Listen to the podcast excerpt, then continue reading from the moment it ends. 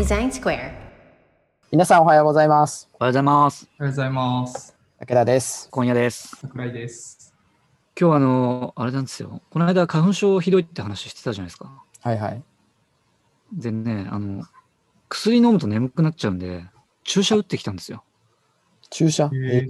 そう。なんかね、注射打つといよくて、去年も打ったんだけど、で、なんか先生覚えてて、覚えててっていうか多分カルカルテに書いてあるんだろうけど、去年聞きましたよねとか言われて、もうちょっとあんまりうろ覚えだったから、はーいとか言って、じゃあ打ちますねっつってプツッて打ってすぐ終わっちゃったんだけど、はい。あの、何の注射を打たれてるか分かんなくて、何の注射っていうか、花粉症の注射にも種類があるんだけど、で、迎えに来てもらった妻になんか、え、な、何の注射打ったの？って言われて、え、分かんないとか言って、そしたら、よくそんなんで打たれるね、注射って言われて、めっちゃ怒られて。ちょっと後で明細確認しようと思うけど、でもちょっと聞くんで、あの、花粉症の方は注射打つといいと思いますよ。えー、僕は花粉症じゃないんですよね。もうそれが羨ましい。ユージは？いや、僕もあんまりなんで、あそうなんだ。いや、本当花粉症の人ばっかりと思うけど、2月から3月にかけて、ほぼ仕事できないですね。いいつからなんですか、花粉症。2月中旬ぐらいからかな。あのね、年齢年齢。何歳から？え？何歳からあ花粉症なんですか？俺でもね、30後半から、えー、東京に来だてから。いぶ後です。東京来てから。えーでも東京来てもう十何年経ってるから、だいぶ経ってからだね。だから2人もいつなるか分かんないよ。気をつけないと。それは、それはそうですね。いつなるかは分かんない。本当に。そっか今夜さんの方が竹鉄さんよりも年齢が上でしたっけ？そう、上なんですよ。いやうんこう今日はなんかそういう感じで、まあ、竹鉄さんも今夜さんも、まあ、シニア、シニアデザイナー、ちょっと、と言っていいのかわかんないですけど、まあ年齢的にはね。歴だけ、歴だけ長いですね。あーそうですね。で、なんかまあ言って僕デザイン始めて、まあ1、2、3、2, 2年ぐらいだったりするんで、まあなんかお二方がこう若手の頃、どういう感じだったかというか、まあどういうふうにこう成長してきたんだろうな、みたいな話がいやできたらいいかなと、今日は思ってます。振り返りますか。振り返りますか。もう何度も竹鉄の話は聞いてるから、話せそうな勢いだけど、どう成長したか。まあ、あれですね。えーっと、多分やってきたことは結構話してるんで、まあ、その時何を、えっと、まあマインドセットの方とか、あーその時の考えとか、あとまあ、振り返ってみて、何が今に生きてるかとか、なんかそういうのを、あれですね。僕とか小屋さんのこれまでの経歴、き経歴っていうか、やってきたことを話せるといいかもしれないですね。そうですね。うん。小屋さんからいきましょうよ。はい。俺といっても、その、ちゃんとしたデザイナーとしてやったのって、えーアトラエからなんだよね。で、2011年入社で、何年目 ?10 年目か、ちょうど。ぐらいなんですよ。まあ、歴としては、だから、竹鉄の方が長いかな？わかんないです。僕は途中でシステムやってるんで。あ、そっか。そう。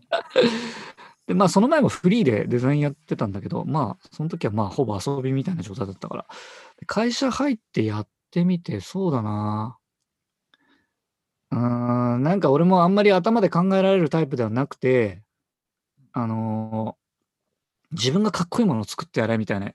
意気込みでやってたんですよ。うんで、やっ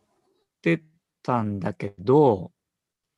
それがこうチームメンバーに当てたときに、えっと、自分が思ってる反応じゃなかったりする時があったりして、なんだろう。だからさ前回言ったような、問題解決をするという、えっと、なんていうかな、能力もあんまり長けてなかったし、実際、なんだろうな、見た目の美しさみたいなのも長けてなくて、それでな、なんだろう。全然チームメンバーに当てても、うん、なんかな、みたいな状態を打破するために、うんなんか努力したっていうか、だから審美眼も養われてなかったし、その時。なのでもう本当にひたすら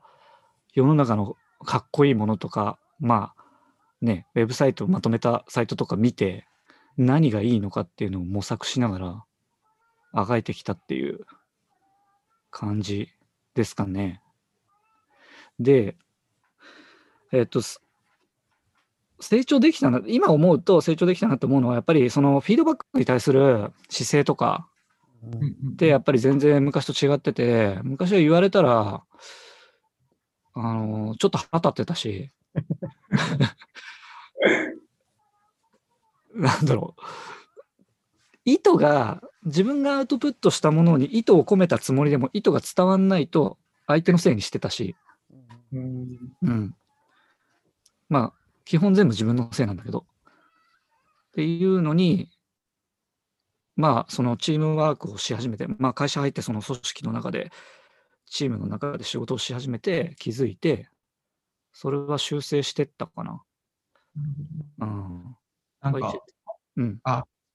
なんかその頃って、そのすごい目の前のことをまあやってたと思うんですけど、こううんなんとなく何年後かこういう感じになろうかなみたいな、なんかこう、まあキャリアって言い方あんま好きじゃないですけど、なんか、なんとなく未来どうなりたいみたいなのとかってあったんですか？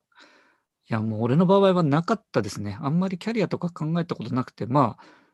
目の前のつ作ってるものが、まあ、本当にうちの会社のビジョンじゃないけど、うんうんうん。より多くの人に届いて、はいはいえっと、より多くの人が喜んでくれればいいっていううん。ことしか考えてなくて、うん。それは今でもあんまり変わってないけど、うん、あんまりどういうデザイナーになりたいとか、どういうキャリアを歩みたいっていうのはあんまり考えてなかったかな、俺は。うん。うん、そんな感じかな。まあ、成長できたのは、チームメンバーのおかげというか、うん、自分がなんかそういう、さっき言ったような立ち居振る舞いをしてることが、チームメンバーに悪影響を及ぼしたり、自分がうまく仕事できなかったりっていうのを、俺はもう現場で気づいて、あの、修正してった感じですかね。うん。哲さんはどんな感じですか？そうね。僕は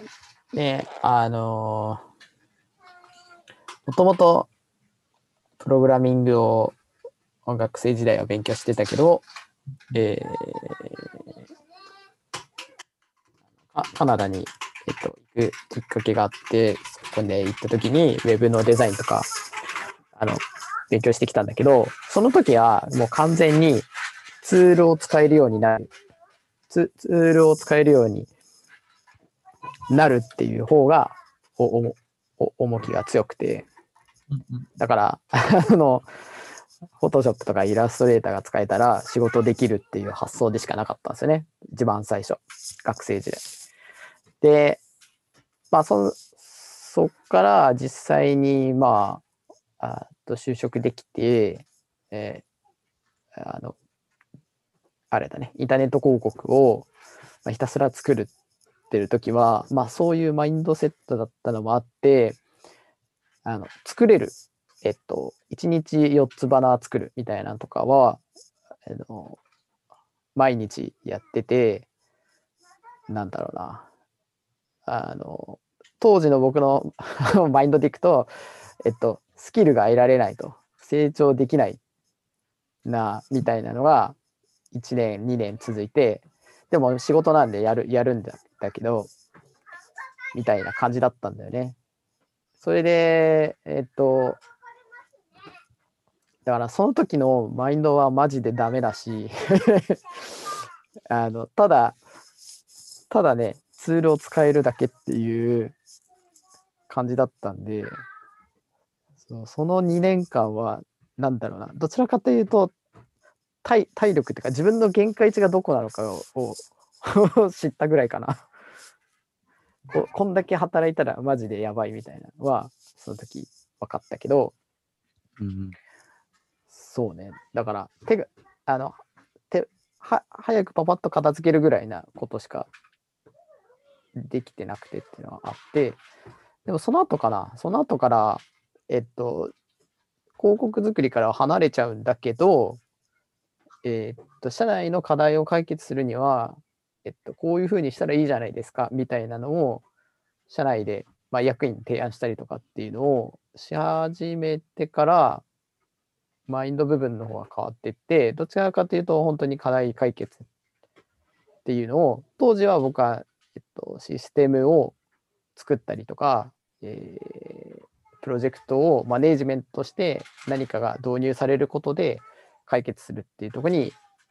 自然と変わっていったかな。で、えっと、僕はその時に、えっと、システム、要するに機能が搭載されるとか、システムが導入されるっていうのは大事なの分かってるけど、それが使いやすくないと使われないじゃんっていうのがいつもどこかにあって、だから UI どうにかしたいっていうのはいつも思ってたんだよね。で、そ、そこからね、そ、そ、そこから、その後、えっと、新しいサービスを立ち上げるっていうきっかけがあったときに、えっと、なんだろうな、アプリを作るっていう物事は進められるんだけど、結局、えっと、それが使われないとか、えうまく価値が出ないっていうとこが、なんでなんだろうっていうのが全く分かんなくて、いろんな、なんかこう、世の中の勉強会にすごい行って、で、すごい僕の中でしっくりきたのが UI とか UX の話だったんですよ。で、そ、そっからもう UI とか UX にのどんどんのめり込んでって、えっと、まあ、かつて広告を作れてたあーところ、その手手は動かせるっていうのをもう一回 あの引っ張り出してきて、えっと、手は動かせると。で、えっと、プロジェクトマネージメントとかっていう行為ができてたんで、えっと、チチームで何かものづくりするっていうのができるように、なんかそれをうまくこうミックスしていったっていうのが、い今のところにつながっていく感じかな。で、常に、常にやってたのはやっぱなんか死ぬほど見見てるしうん、な何かしらアウトプットするっていうのは続けてたかな。あの、その、形は変われどね、広告の時は、やっぱり広告をひたすら作ってたし、えっと、プロジェクトマネジメントやってる時は、ひたすら、あの、資料を作って、社内の説明するとかっていう、な何かしらこう、僕の場合図、図解とかしながらだけど、なんかそういうふうにアウトプットするし、UI とか UX の時は、えーっとあ、アプリとかをやっぱりたくさん見たし、みたいな。っうんていうのはやってたかな。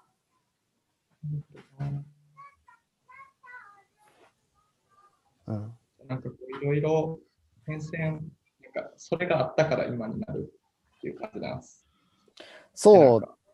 だ僕の場合はあのさっきのあの小屋さんに質問してったのと同じあのキャリア考えてたかっていうのを答えると僕は考えてなくてあ僕も考えてなくてどっちかっていうとその場その場でこれやった方がいいとかこれやりたいっていうのにえっと変わってってるって感じかな。なんで今はそのコネクティングドッツじゃないけど、広告を作ってたっていう、その、えっと、デザインツールが使えるようになったって話と、えっと、プロジェクトを、まあ、数、数人っていう規模だけど、あの、プロジェクトを何個も何個もやったっていう、まあ、これらの掛け合わせで UI、UX も入ってきてみたいな感じで、今に至るって感じなんで。でなんか僕結構そのどっちかっていうとこう未来どうありたいとか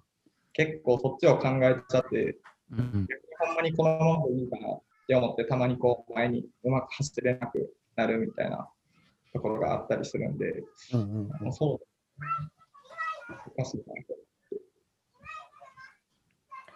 実際俺も竹鉄もそのキャリアを考えてこなかったけど、ちょっと振り返ってみて、考えた方が良かったなって思ったりする？ちゃんと。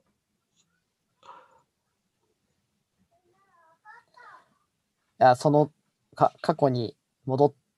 たら、う。過去に戻れたらっててこそう、過去に戻って。といやー、僕はその時の衝動を戻ってもやるかな。うん。いや、まあ俺もそうだな。うーん。あの、なんだろうな。あのタイミングはもしかしたら、ね、何かコントロールするかもしれないですけど、でも、うんなんか、あこれをやった方がいいとか、やりたいっていう、なんか、のに、結構素直に生きるだろうなとは思いますね。戻ったとしても。うんかかといってなんかそれを有事に進めようとは思わない感じかな。そそれは、それはそうだね。いや、なんかその、すごい、こうなりたいみたいなのが強いし、まあ、逆に今これがやりたいもあるんですけど、なんかその、こうなり、なりたいみたいな方をすごく考えるがゆえに、なんかその、今やりたいこととかを、なんかまあ、抑えちゃっては、抑えちゃうというか、なんか、若、若手っぽい働き方ができないというか、なんか、は、めちゃくちゃこう力使ってやるべきだろうみたいなところに、なんか果たして本当にこのままでいいのだろうかみたいなことをすごい考えちゃう。で、なんか難しいなと思いました。えわ若手っぽいっていうのはがむしゃらに働くみたいな、やらなきゃいけないことをやるみたいなイメージ。やらなきゃいけないことをやるっていうのはそもそもやりたくないタイプなんで、あがむしゃらにやるみたいなのが、まあ、なんかここ最近なんかこう、そうですね、あんまり急にこう冷静になっちゃう瞬間があるというか、うんとりあえず考えなくていいからやれや、みたいな風なマインドになれた方が、きっと今はいいんだろうなって思ったりするんですけどっていう。そのなりたい像と今やりたいことは、こう線でつながらないの？そうなんですよね。なんかその辺がこうきっちり見えてるっていう感覚がないからこそ多分迷ってるんだと思うんですけど。うん。なんか意外とその線でつなげる作業をするだけでもすんなりできるかもしれないよね。うんうんうんうん。ああんまりその、ぼんやりなりたい像と今やりたいことがあるけど、これを線でつなげる作業って、あの、まあ、それを、なんだ、線でつなげることを考えるみたいな作業をしてないだけだったりすするのかなと思ったんだけど、そうですね、これ思います。なんかその、ドットとドットは強く意識するんですけど、じゃあその中間どこにあるかみたいなんて結構、まあ、考えるの苦手っていうか、あんまり考えてこなかったんで、確かにうんなんかその辺ちょこちょこ考える機会、最近、そのチームのミーティングとかであったりして、まあ、ちょっとこうイメージも出てきたんで、確かにその辺をこううまく自分でつなげに行くみたいな作業は大事かもしれないですうね。ん。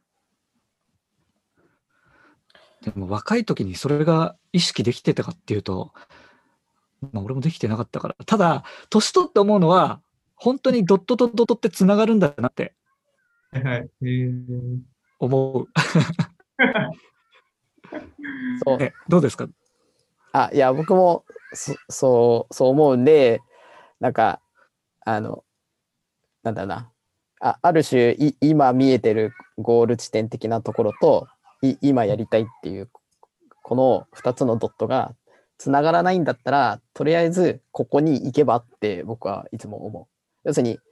えっと、山で例えると、頂上、